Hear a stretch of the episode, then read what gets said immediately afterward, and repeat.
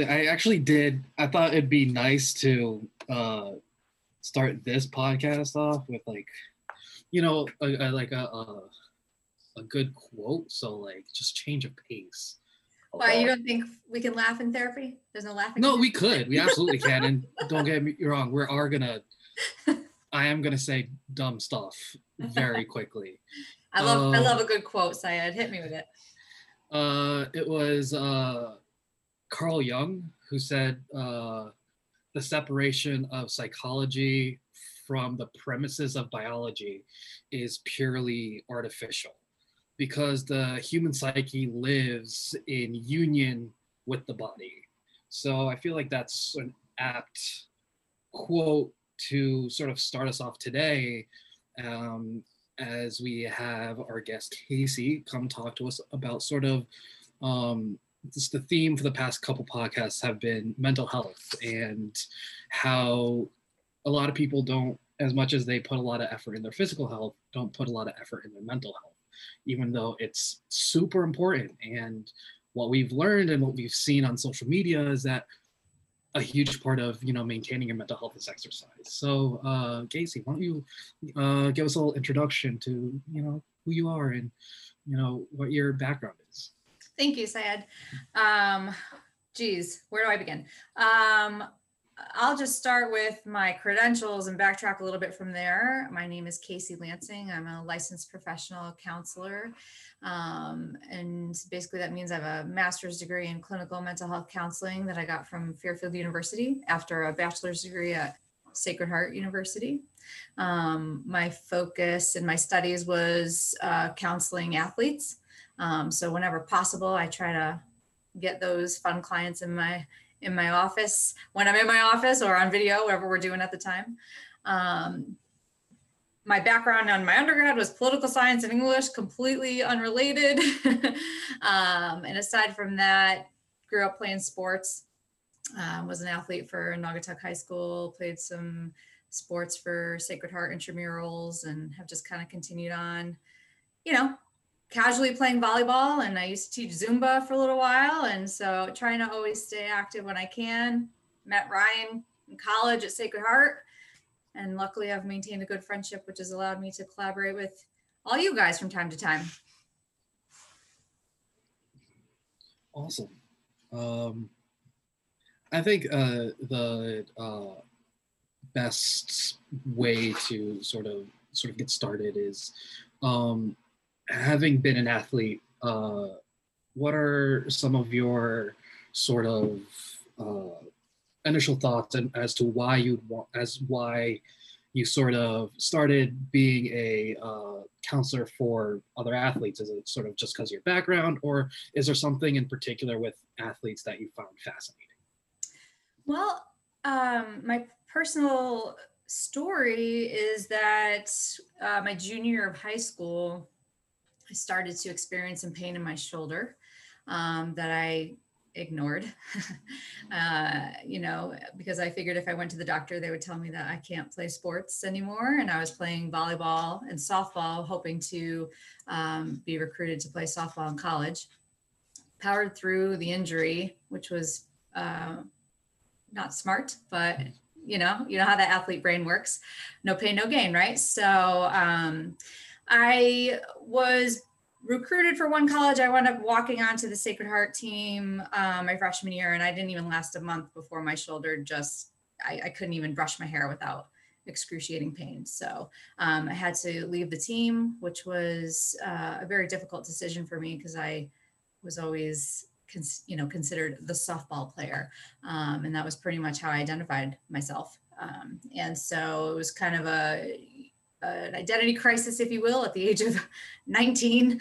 Um, and, but, uh, you know, hindsight's 2020. I was able to participate in so many other activities, clubs, intramural sports. I started a, a dance team with some friends, you know, different things that I never would have had the opportunity to do had I been playing a division one sport. So I was one of being grateful for that. But then as I left my undergrad and try started exploring my master's degree, um, I figured I mustn't be the only person that's had that experience. And so um, I, I had gone to a counselor during that time that helped me through my process. And I wanted to be able to help others through that process and also, you know, gain a little bit more understanding about you know the brain of an athlete and you know how do does every athlete identify as an athlete or is it just me? Um, and it certainly wasn't just me. Um, and so really that experience my injury i wound up getting surgery a couple years later after i quit the team. Um, but that experience really guided me to my you know specializing in counseling athletes and um, and that's how i landed where i am. Yeah i, I mean i had a similar situation to you. Obviously, like you know, at school, I'd I'd hurt myself in high school, but I was able to get through it.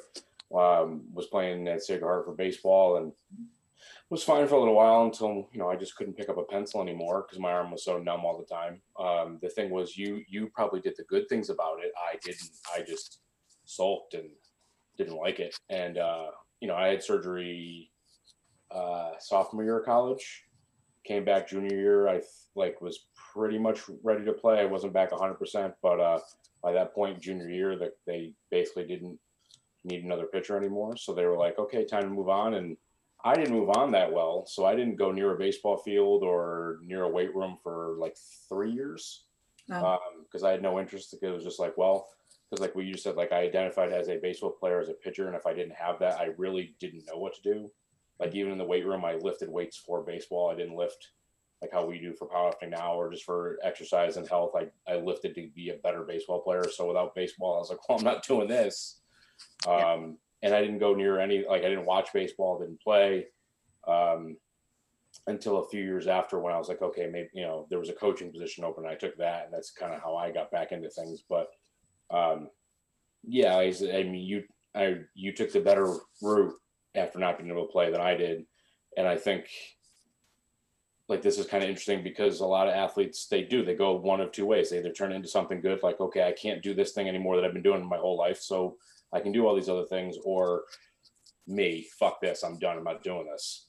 Um, and so and powerlifting like I and i've talked about this a lot like it's a weird sport because it's like a super individual sport so you really a lot of people really think of themselves as a power lifter and if they can't hit their numbers or you know if they're hurt or whatever like they don't know what to do with it where with the with team sports at least there's a little bit more around you right. um, but for powerlifting it's it is weird because like it's it's this hobby that becomes more mm-hmm. um, and that's and that's pretty much the reason why we wanted to have you on to talk about stuff was because like it's such a hard thing for people to separate that this is a hobby and it's something that they're doing, even if they're very good at it, um, and they're doing it for lots of reasons, but like it becomes too much.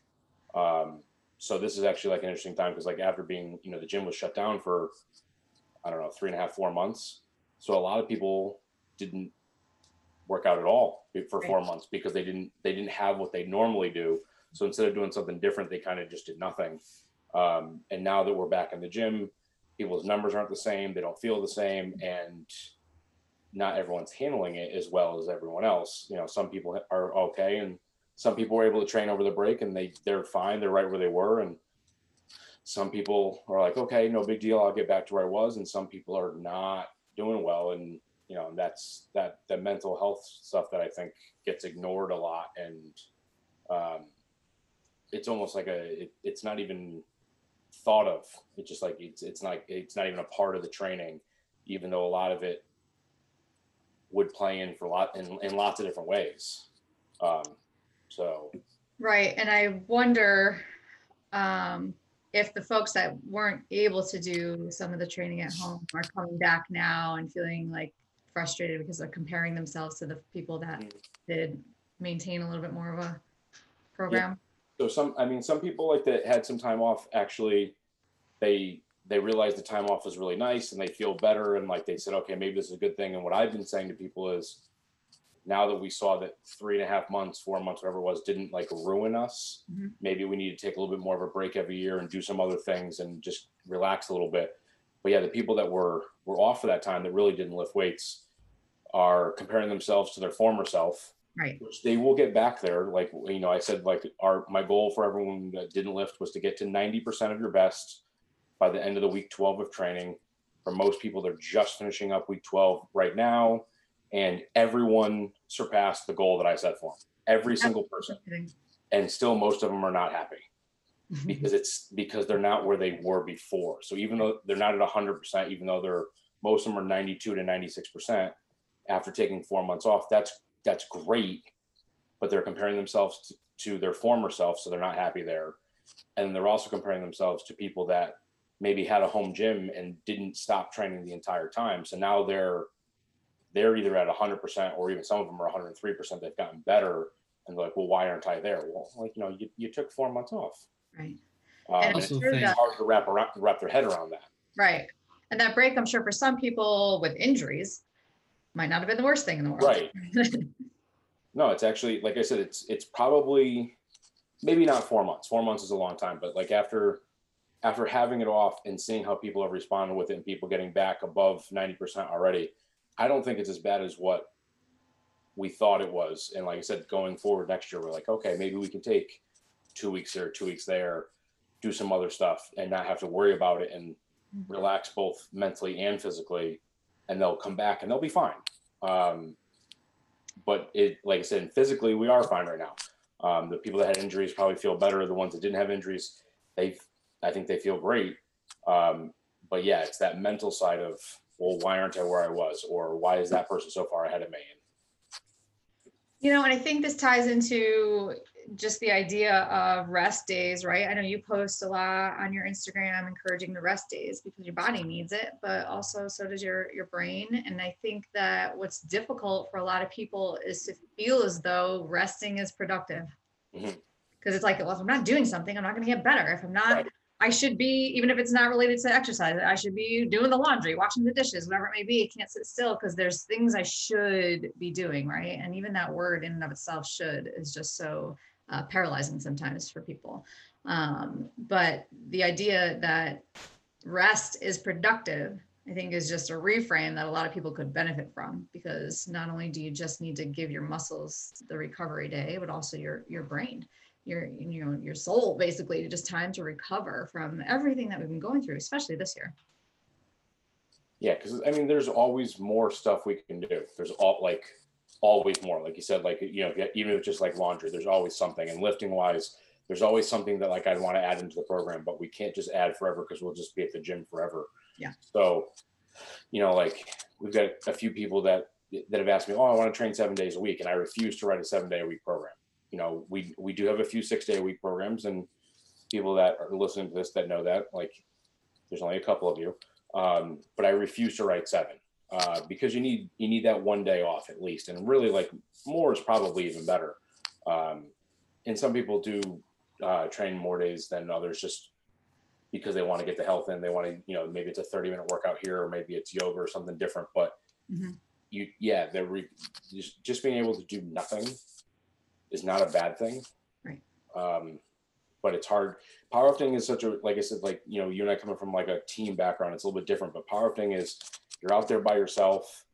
It's super easy to compare yourself to yourself because if you lift five more pounds, then you know you got stronger. But if you lifted five less, you didn't necessarily get weaker. You might just not have had it that day. Maybe it's an off day or whatever it is.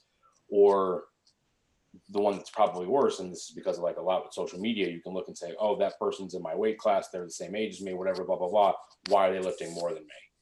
Where in team sports, like, okay, maybe you throw harder than me, but if we won, I don't really care. Like it doesn't matter. But in in powerlifting, it's it's very cut and dry. So like you know exactly where you are at all times, and you can compare yourself to everyone. Um, and it's so easy to see because everyone online just posts all their best moments. They never show like yeah you know like just the working that they're doing to get better or the one or the lifts that don't go well the days that don't go well they just post the great moments and everyone's like man like that person's doing so well that person's a fucking liar like you, you know we're all doing the same thing we're all like fighting through and but it's hard to when you see that all the time and you're you're in it it's hard to take that step back and just take a breath Um, I think a good. Uh, sorry, Casey. Uh, I was just gonna say, you took the words out of my mouth that, you know, people aren't posting the struggle, you know, they're and all the misses um, on the way to that hit, right? And so once they hit that lift, um, that's when they put, yeah, but remember, nobody gets there the first try. It just doesn't work that way. Go ahead, Syed, sorry. No, it's fine. Uh, I just uh, wanted to pose a. I don't. I, I think it's an interesting question. It might not be, um, but we we alluded to this idea of um, using powerlifting as an identity, and uh, I, I think the question I'd want to ask is: At what point is that identity sort of counterproductive? Because at the end of the day, like just I think through existence, we all sort of want to know who we are as people. Mhm. And we tend to sort of lean on things that we sort of do often. Um, and powerlifting and exercising in general are things that are very productive and generally, but um, can or at what point is relying on that powerlifting identity too much? I think that's a really good question. And I, I think that my view on this would be if you could not imagine living happily without it, then that's where it becomes unhealthy. If you don't have other hobbies or support people or things that you can go to, lean on, fill your time with, in the place of that, God forbid you don't have access or are injured,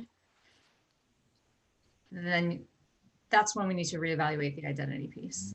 Um, because yes, it can be a primary part of your life. It can be the biggest part. That's fine. But unless there are other things to supplement that to make you a well-rounded, healthy person, that's when we want to be checking in with ourselves. It's and and like one of the questions that we talked about before was like it's like you said it it, it is a hobby that it does become a big part of everyone's life and it's you know making that hobby into a competition. So again like it's we've talked about this before on the podcast. It's not like you know professional baseball basketball football where you're getting paid a lot of money. Like even when you're really good at this you probably don't make anything really. I mean and if you do it's not much. So it's really it is just it's a hobby you know and it's a it's a form of exercise to keep you healthy. But like once it starts to become competition like i make the joke all the time that sports are great for you but competitive sports are terrible for you. Like and you and i just said like it competitive sports you're going to push yourself harder and you're going to not listen to those little injuries and all of a sudden you're being way more hurt. And then what do you do um, you know, I love when people are like, "Hey, you know, my knee's been bothering me." I'm like, "How long?" Mm, like two months. All right, cool. If you told me two months ago, maybe we could have done something about it. But now we have to like really pull back. And it's like you said, it's that idea of no pain, no gain. So I'm going to push through it, and it's so much their identity that if they if they take a step back and don't do it, what are they? And COVID made it weird because we were forced to. Like there was no option. You just well, we're not powerlifting for at least four months because it's everything shut down. And I think it was just it was hard to handle for a lot of people because it just you know it wasn't a choice. It was just like, oh, this is forced upon you. And I think it's you know it it goes back to your story and my story. Like you quitting softball was forced upon you. Me quitting baseball was forced upon me. But like, what route do you take? Mhm. And this is probably a good conversation because, like I said, I took the wrong path. So now I'm trying to teach people to not do that. So you know that makes it fun. Well, but, uh, I mean, I don't want to get too clinical on you, but I just want to toss out the concept that there's no right or wrong. You just make a decision and then you figure it out. You made that decision, you had to figure it out. And the path just was a little different than you thought it would be. And I think too with COVID, oddly, it may have forced some people to sit and realize that they could be okay without it. It was uncomfortable, but they might have thought they wouldn't survive without it and they did. And so that's a pretty cool thing too. That's true. You're right. Because like I said, a little, you know, a lot. Some people were able to continue on, but a lot of people had to stop, and they had to stop cold. It was really like one day the gym was open, the next day we were closed. So there was no choice there. Um, and some people went from having you know full access to a gym to having like a red band or a bicycle, and that was it. And it's Yeah. like figure it out. Right. And the hardest part about that, again, is similar to injury. I mean, it's out of your control, right? We didn't have a choice with COVID. it- And that makes it difficult for people to accept and be able to work through as easily if it was a choice to stop. Um, I have Trying more to- I can go. No, it's fine. I, yeah, you can go. I'm trying to internalize things to come up with. a I I good mean, I question. could go, I could go on a little more about self-identity, but Here's the thing. What the what the well, the fun thing about this particular podcast is that like when Casey, you're telling, you know, reflecting on certain aspects, it's hard not to be like, am I falling into these? Like, am, am I a reflection of the bad things that are going wrong? Um, so, I mean, it, it's just sort of uh, everyone has like to take a step back and I need to remind myself everyone has sort of glimpses of uh, bad habits here and there. Um, it's just that, like you said, when those habits and the, that uh, gets to a point where you can't do without it, or yeah, you you exist around that specific bad habit, that it becomes an issue. So, uh, yeah, that's just. I was just internalizing things, like, okay, make sure, just checking in with myself. that was good to reflect. Um, but I think too, I want to point out, I mean, I know the culture of your gym, Ryan. And so I know that it's not just where people get trained to powerlift. It's a community and most people that's their social socialization too, right? And so yes, it's individual, but you're a team. And so I know a big part of the struggle during COVID, especially, was people losing the social aspect in life in general, but specifically at the gym for a lot of people. That's where they their friends are. Um, and so it may be that, okay, if you really hyper focus on this sport and it is a lot of your identity, can you include, incorporate other parts into that? So have you made friends there? Can you hang out with them outside of the gym and learn about them otherwise? And maybe it starts to expand the um, the comfort zone there to be including more of a social piece that isn't just about the powerlifting. Now you're starting to make new friends and learning about other people and then learning things about them that may open your eyes to other options for you. I feel like that is a good. It's a good idea. Try to use people because, like, well, I mean, at the gym, like, you know, people are seeing each other all the time, and you're right. Like, some people have gained friendships from it, and they hang out outside of the gym too, which is great. And maybe some people just haven't thought of that as an option. Like, you know, like you have work friends, and you have like you're like, well, these are your gym friends, but why can't they be just actual friends and I do stuff? So I actually, I think that's that's a good way to put it. I like that. Um, go ahead. I was just saying if there's uh there's merit in um the idea that you're hanging out with individuals that share uh the same goal.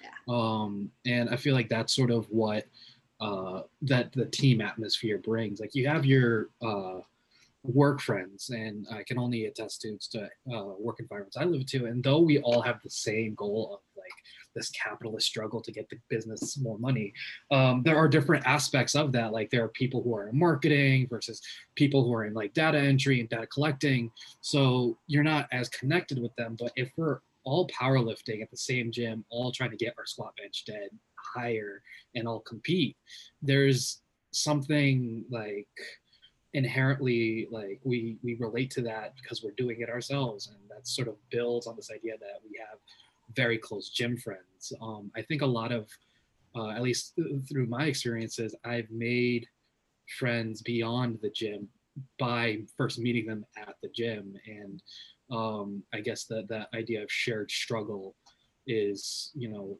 very you know uh, it's cool and I mean, struggle's not cool, but the idea of it, of sharing that is cool. And I think that's something that we are unique in. You know, while most people at uh, who are in powerlifting are probably working out at yeah powerlifting gyms, but in a much more commercial sense. You're a privately owned gym, and we see, like you said, all these people all the time. Um, you know, the relationships are built in a much more tangible way.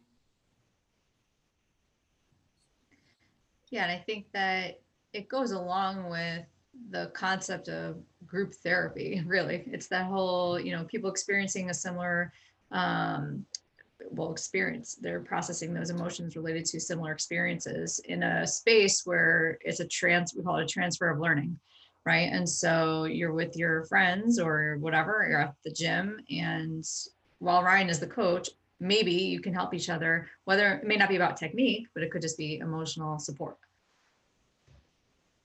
or we're so emotionally stunted that I do that too. Wh- which happens sometimes. yes, I'm Um, aware. well, so uh, like I'll, I'll take it a little bit of a different route. So I, like power powerlifting seems to be a sport, like I said, because it's an individual sport and it's so numbers based. Yeah. It definitely feels like a sport that allows people who are overthinkers to like kind of thrive and enjoy this sport. So they, you know, they're thinking about where where they need to be technically and like and they need to be perfect. And really at the end of the day, like you need to be good enough. Perfect technique is not going to make you that much better than good enough technique. Um, and they're worried about numbers and they're and they're focusing on the, on all this little stuff and it like i said really like that person who loves to overthink things and i do the same thing um, really seems to do well in the sport because they're just drawn to it um, and we have several people at the gym that i you know would be when i say several probably almost all that would be like a, a, a good thing to actually go see someone like you casey to kind of go over some of these things because talking to me about it, like I can help a little bit, but I'm also their coach for it. So like I'm overthinking for them what they need to do to get better at it. They're overthinking what they need to do. They need to somehow step away. And uh, you know, I and I know you had come and done the seminar at the gym, which we probably need to do more of. And I know some people have come to see you, and again, we need to see more.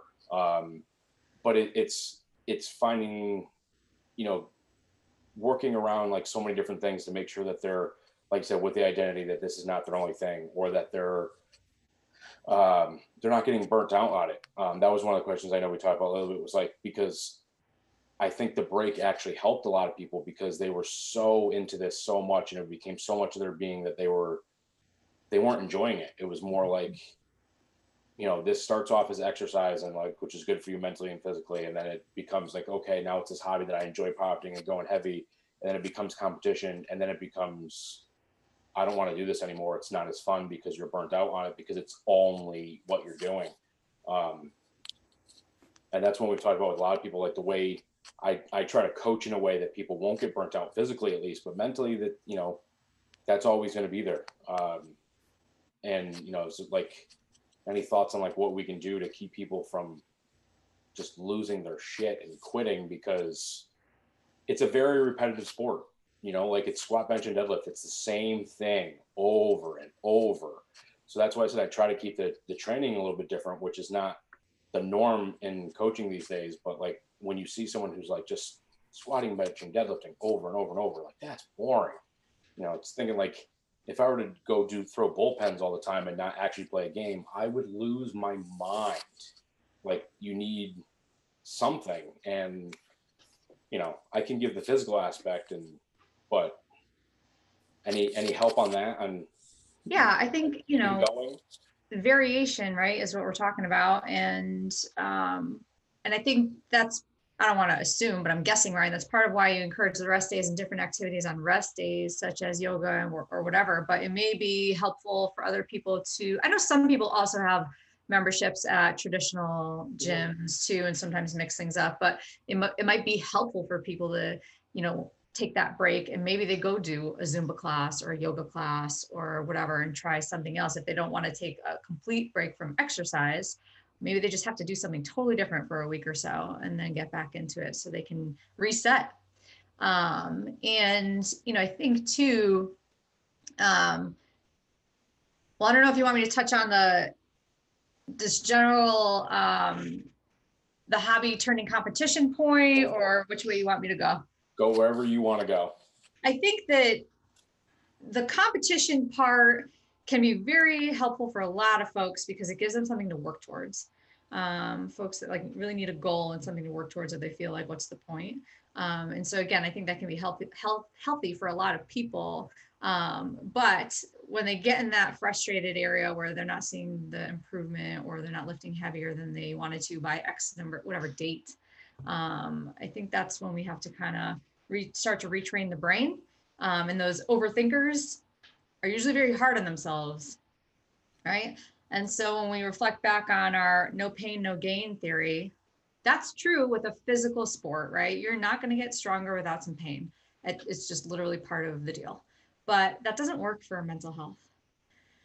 No pain, no gain is not how it works for mental health, except we beat ourselves up when we don't do what we want, right? And so being able to separate the two that you're going to train your brain differently than you train your body, yet your whole life you've been told no pain, no gain.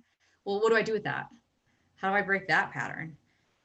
And the goal is to be kind to yourself, right? And we hear these terms, you know, positive psychology, positive self talk, but it is so important. And so when someone's stuck in a rut and they're beating themselves up over whatever lift or an injury or whatever it may be, they're usually focused on, I don't want to do this again. I don't want to, I can't do that. These are things I can't do. I can't do this, blah, blah, blah, blah. When they really need to shift to, okay, if this is my goal, what should I do? What are the things that are healthy to how do I reach that? Not what do I not do to get there? What do I do do to get there? Um, and with the mental health, it's really about talking positively to yourself and reinforcing that, you know, regardless of if you hit the number or not today, you've done something healthy and it's still good for you. And eventually you'll get there. But the self talk has to be completely different than the way we treat ourselves in terms of our bodies. But it's really, it's, it takes practice because it's not what we're taught. Yeah, like I said, that that's a tough one because when you're a beginner in the sport, you get better so fast. Mm that like once you hit that like that middle tier where you've been doing it for a little while, maybe a year or two, and you've gotten a lot better, but now it's kind of that time where everything slows down. Like it takes the body a while to keep getting stronger. Like you don't you just don't add five pounds every workout, otherwise everyone would be monsters. Um, and I said like it's like that period where like you embrace the suck. Like it's that period where like you might get a little worse for a little while. Um, or you're just you're kind of just at a plateau and you don't get better and you're just you're fighting through and you're and I said, as a coach, what I'm doing is I'm learning what doesn't work for you. So then I can start peeling pieces back and, and use what, what works better for you. And then once we find that stuff, generally you see a big improvement again. The problem is we have to get through that plateau period, that suck period. And I think physically, I don't think it affects anyone. Like most people, like even, even if they're, they've got like maybe some small injuries or even a bigger injury, we can work around that enough that they can keep training and physically they're fine, but it's that point where, yeah, they're not getting better and they're, you know, and because like we have, you know, maybe two to three competitions a year, you're like, okay, on this day, I need to be able to do this weight. I need to be able, you know, and if you don't get it, it's such a mental block that instead of being able to move forward and, and do well, you end up being so negative about it that now it affects the training because if you're thinking, like you just said, like, oh, I can't do this, I can't do this. Well, we talked about in, in like with um, RPE is relative perceived exertion, like how hard do you feel a lift is? Well, when you're in a shitty mindset, it feels harder. So then you're like, oh, that was hard. I can't go up. And like, really, I'm like, no, you can, you can, but it's getting past that, that negative spot like, oh, I can do this. I can do other things. I can focus on other things, bring up other issues and work on that instead of just exactly what it is. Um, and that, and that's tough um, especially like I said, if you have a meet where not everything goes exactly how you planned. And like some of these we plan for, you know, 24, 25 weeks to get what we want on that one day. And that's the problem. It's one day. It's not like baseball or softball where you've got four or five games a week. It's one shot in like a six month period. And if you screw up, it just crushes people where it should just be like, okay, well, we learned some stuff and we're gonna we're gonna do something different next time. But now they get to think about that one movement that went wrong or that one moment for months. Mm-hmm. And that's and like like said, I thought like I, I don't know how, if you even know the story like with Bucks, like Bucks missed a deadlift years ago in a meet. I think it was like five, it was like 550 maybe. It wasn't anything he should have had it and he missed it.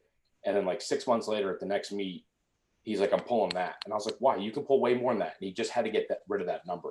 Mm. And like he did it and it was like so easy. I'm like, dude, we should have gone up like another 25 pounds, but he just needed to get rid of that number because he thought about it for like six months. Um, which is good and bad because he did. He got rid of it, but it's bad because he could have done so much more. but he was so focused on that one number that he that he, he couldn't even think about doing something else. And that's and that's really tough. And that kind of circles back to he that one lift he let identify himself or he, he just got stuck there and he couldn't yeah. move past failing that one lift until he he did it in that one try you know it's it's interesting because um, you know, you're talking about a lift you can do on a, a good day versus a bad day. They're going to look different, right? And so, one thing I talk about, especially this year with COVID, but just in general with people that I work with, is the concept that, you know, doing your best, right? But your best isn't going to look the same every day, right? And so, on a day where you got a good night's sleep, and you ate well and you drank a lot of water, like you're going to feel good and you're going to do better and you're going to perform better at the gym. You're going to do better at your job, whatever it may be. Um, but if you don't get a good night's sleep or you don't, you didn't like your breakfast, you missed breakfast, you got a, you know, a, a phone call from a friend that didn't go, you know, whatever it may be. These little things impact our mood and our ability to focus on a lift for sure. And so you're best on that day may not look the same but I think it's important to sit and reflect did you do your best regardless, given the circumstances of that day? And I think that can be helpful when it comes to that self comparison and comparison amongst peers, um, but it's just not what people are used to doing.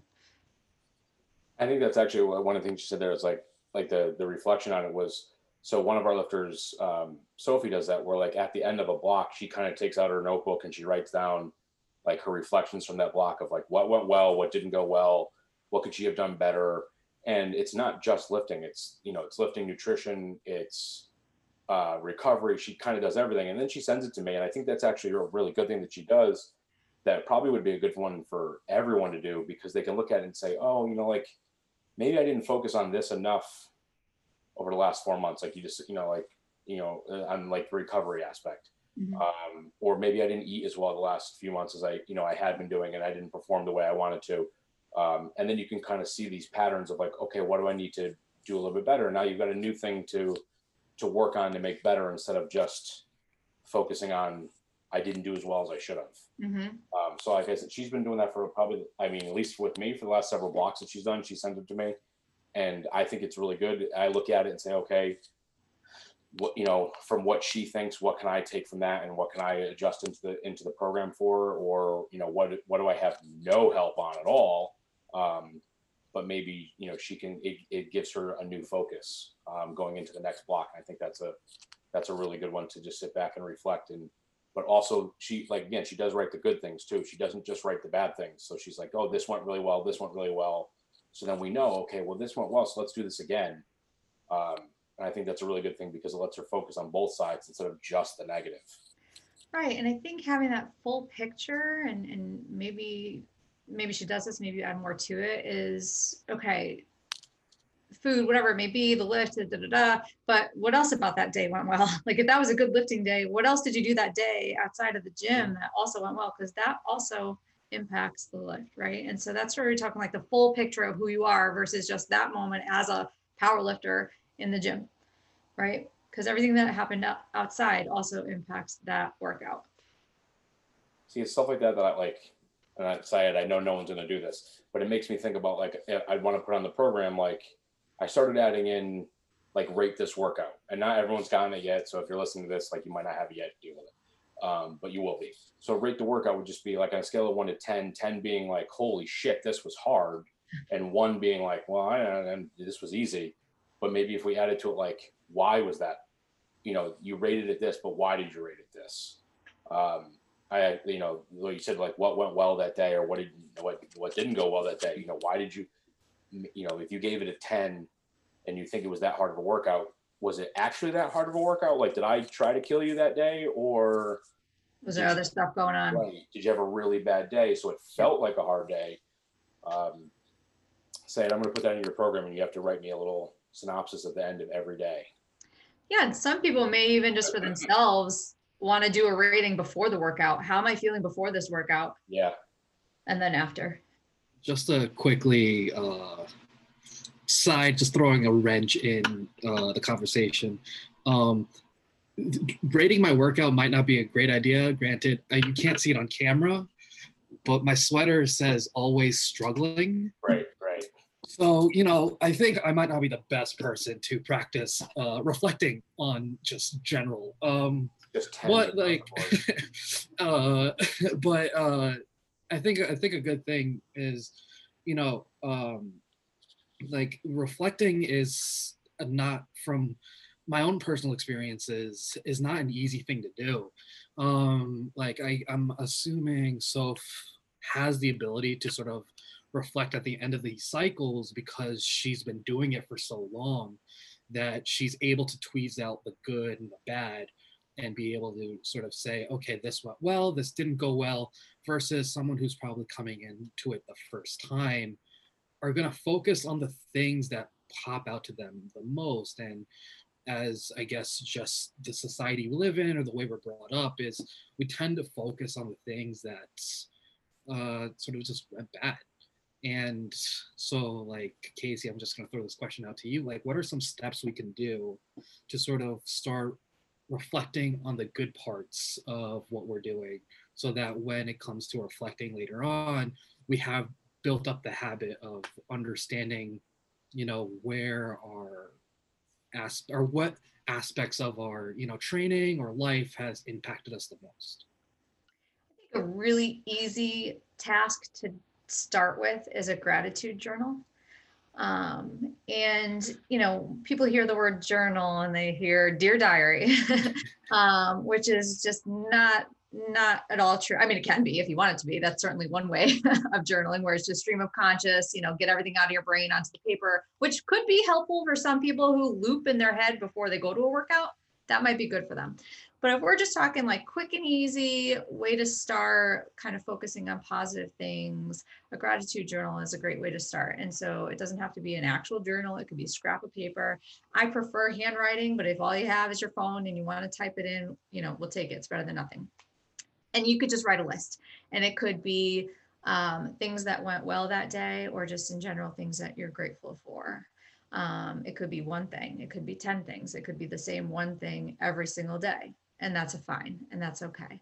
Um, but i think it's just a way to start refocusing your attention on positive things in your life. You could do separate journals you could do one for life stuff one for lifting stuff um, and or combine the two. Kind of the way these kind of self-care strategies and techniques work is you figure out which ones work best for you. And so something that might work for you Syed may not work for ryan um, or you may have to tweak it. So just like training, right? It's the same concept that uh, mental health techniques that may work for one of my clients don't work the same for another client because everybody's different. We have to figure out what works best and then get a handful of those to utilize for different reasons when you're going through different things. But I think a quick start is really like a gratitude journal. Yeah, we do. Um, we try to do it every day, but it depends on the day. But we try to do high, low, high with our five-year-old um, so Molly, you know, high, low, high might not always be. It's could be just something as simple. She's like, we went outside for for recess, um, and then the low is like, we didn't go outside for recess. So you know, it's sometimes interesting, but like we have her give like a high point of her day, a low point of her day, and then another high point. Um, and we try to take the low point, like you know, how can we make that not be a low point again? Mm-hmm. Um, and a lot of times I said the high points are like we had lunch, like mm-hmm. okay, like you're gonna have lunch every day in kindergarten, like that's not really a high point. That just is a point. Um, but we try to do that with her and it makes her at least think about like what you know what went on that day. And I know like when we first started it, she was probably like three or four, and that was interesting because like it was hard for her to even like process that stuff. Yeah.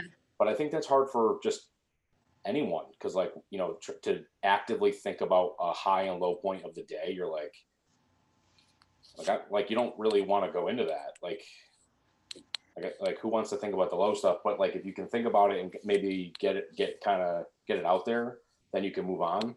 Mm-hmm. um like you said like even like with the like how do you feel before the workout? That's another thing i added Syed, so that'll be out there soon too. Is there's a there's a, a pre-workout thing that says like how did you eat? How did you sleep? How did you drink? Yes how yes. are you? Um how do you feel? Because like and it gives like a little score. Then the score says like go work out because you're fine and you should go work out, or it says go see Ryan because maybe you're a little too beat up or stressed or whatever it is, and we need to adjust your workout a little bit, or it says go the fuck home because you're so sore and stressed and you didn't sleep and like you need a rest day, not a day in the gym. Mm-hmm. Um, so those are a couple things that I like because like uh, you know it's it makes me feel good that you're saying these things because like I've been trying to think of like just getting people in the mindset for certain things because people like you said react so differently like for me i know like for deadlift like i like i really need to take my time and get myself in the right mindset and slow down. Where for squat, I'm like way more aggressive.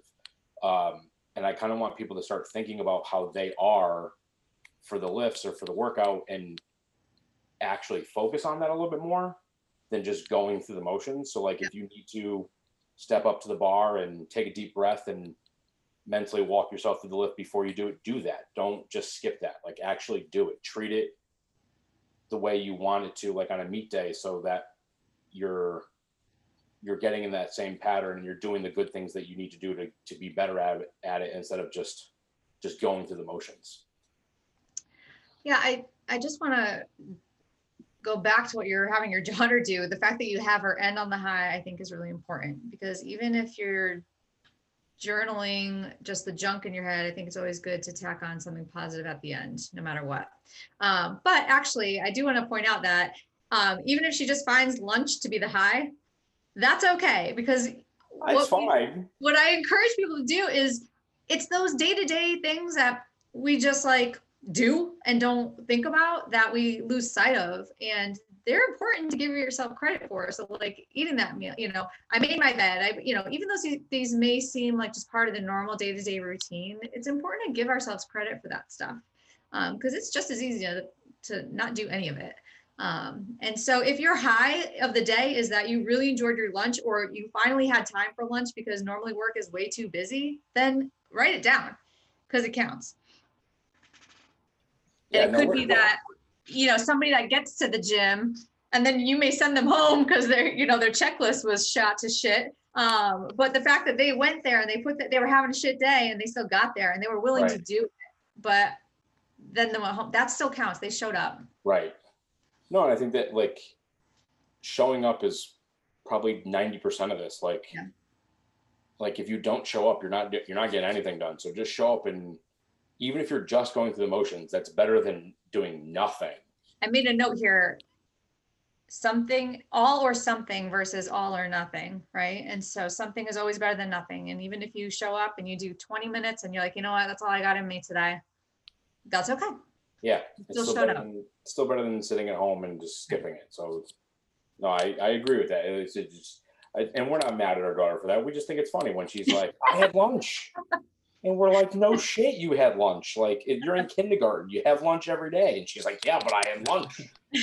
Like, all right. And like, and then the low is like, I spilled my milk though at lunch. And then the lunch was like, but I got something else. And you're like, all right, whatever. Like, what about the fact that you saw us? And she's like, "Mm, no, don't care. So but that does tie into your uh, sort of philosophy in um, competition in the sense that at the end of the day unless you're fighting for position right you're or even then like if um, you always want to try to end on a lift that you've made just specifically because of that buck situation but um, you know if you you would rather have an athlete hit a lift that they know they have than try to send it and go for a lift they know they don't have. At least at the end of that competition, they know they've hit all their numbers and they either PR'd or did something, accomplished something, rather than ending the whole meet in a missed lift big. Oh crap! I should have done something else. yeah, it, it, that's you know a, a made lift with less weight is still better than a missed lift. Like the missed lift, like I said, like Bucks just remember that lift. Where if he made that lift the next meet he would have done, he probably would have lifted 25 pounds more. But it's just it, it, you know even maybe it, maybe it's not the the biggest goal that you wanted, but it's still a positive. It's ending on that positive. You know, like for anyone that's missed that third deadlift in a meet, that last lift, you go up for your last lift, you're all pumped and you miss. You think about that forever. Um, and it's weird because like as a as a pitcher, like I had to have a short memory. Like I had to if I threw a pitch and you hit a home run, I have to forget that immediately because I have to throw another pitch in 15 seconds. Yeah. Where in powerlifting, you've got six months before you get to go again. So you get to think about it and stew on it. But yeah, like I said, I had to forget about it because the, the next guy's coming up. And if I stew about it, I'm going to give up another home run because I'm going to do something stupid. Um, so that was like, I was trying to think of like if you had just any just tangible things that like, you know, for people that can like in the gratitude journal, like, you know, on on like a meet day. So meet day is probably, you know, it's super stressful. Like I said, we plan three to six months for this one day for everything to go right. And sometimes it does, and sometimes it goes horribly wrong. Um, and the problem is like sometimes when it goes horribly wrong, it's just because of something stupid. Um, or like a weird situation where like I we were I was talking to Kate about this the other day.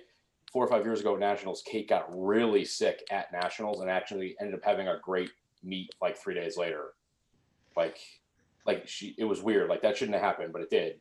But then on the opposite end, like Megan had not a great meet, and then a week later, like came to the gym. She goes, "I feel good," and like beat all of the goal numbers we had for the meet. And I was like, "Okay, well, that six months of planning, I was off by six days."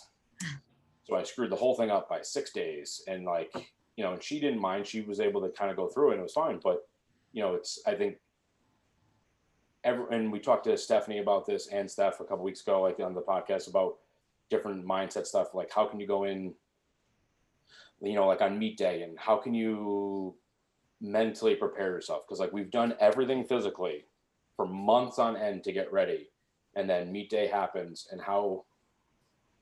And, and like you said, I know it's going to be different for every person, but like, what are some things that they can do that can help them kind of be in the moment and focus on the good stuff and hopefully perform as well as they should be.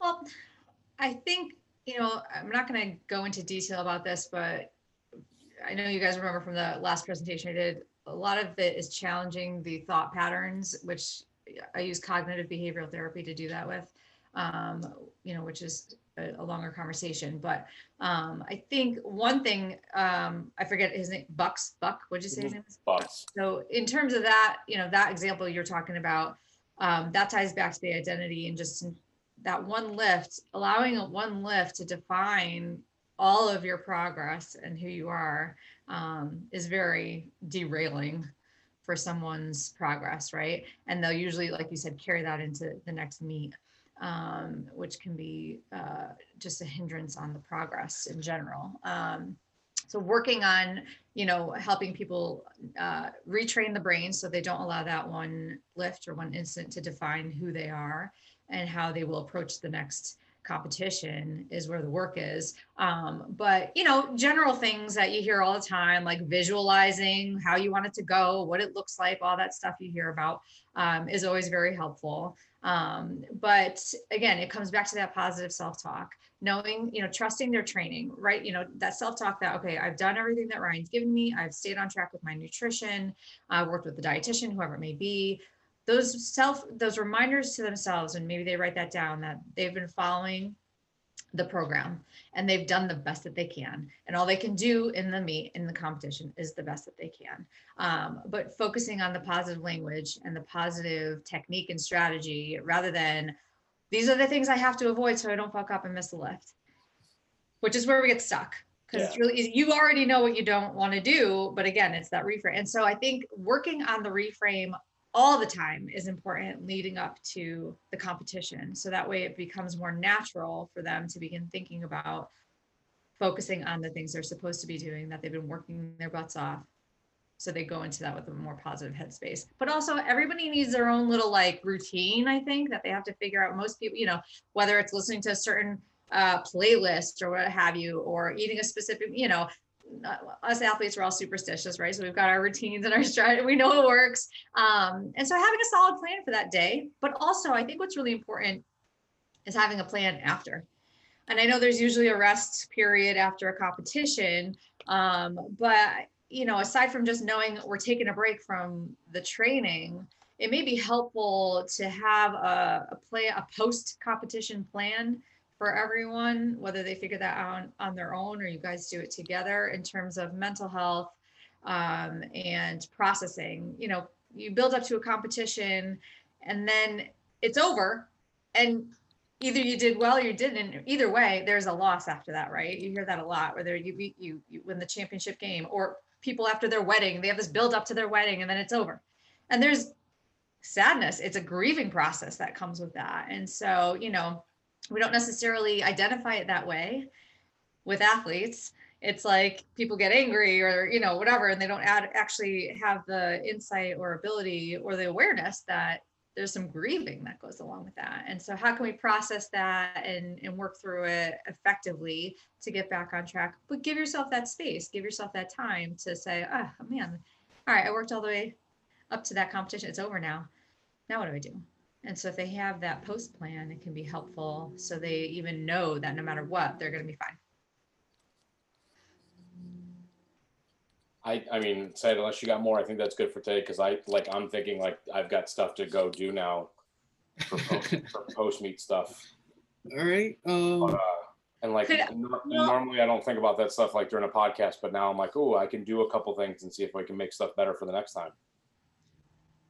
And obviously, I'm always available. But before we conclude, I since I had started with a quote, I can I also share one? yeah, absolutely. well, you know, I think one thing that's I think can be helpful um, is just when we want people to acknowledge that maybe they could have more assistance. Because I, I know uh, Ryan sometimes will be like, you know, these people are amazing lifters, but they're in their heads and I don't know what to do. And how do we say this gently? And I recently reposted this um, quote that I think is just helpful in general. Um, and it says, when I say, have you considered seeing a therapist? I'm not saying you're so messed up, only a professional can help you. What I'm saying is, have you considered that you're worthy of an unbiased, safe, and productive opportunity to process your experiences? And it's just a reframe about seeking help. Um, you're at the gym to be trained by a professional. You can get yourself trained mentally elsewhere by a different type of professional, and that's okay. Awesome. I love that. Where can people find you, either on social media, professionally, if they wanted to reach out to you, set up a meeting? Where they can they go? So on Instagram, you can find me at Stability Counseling. Facebook also. My email is Kacy, K A C Y, at stabilitycounseling.com. Phone number 203 213 7125. And my website is stabilitycounseling.com. It's all yeah, linked up So together. much, so much stuff. and uh, we'll, we'll, do, or we'll have it in the description of the YouTube video. So awesome.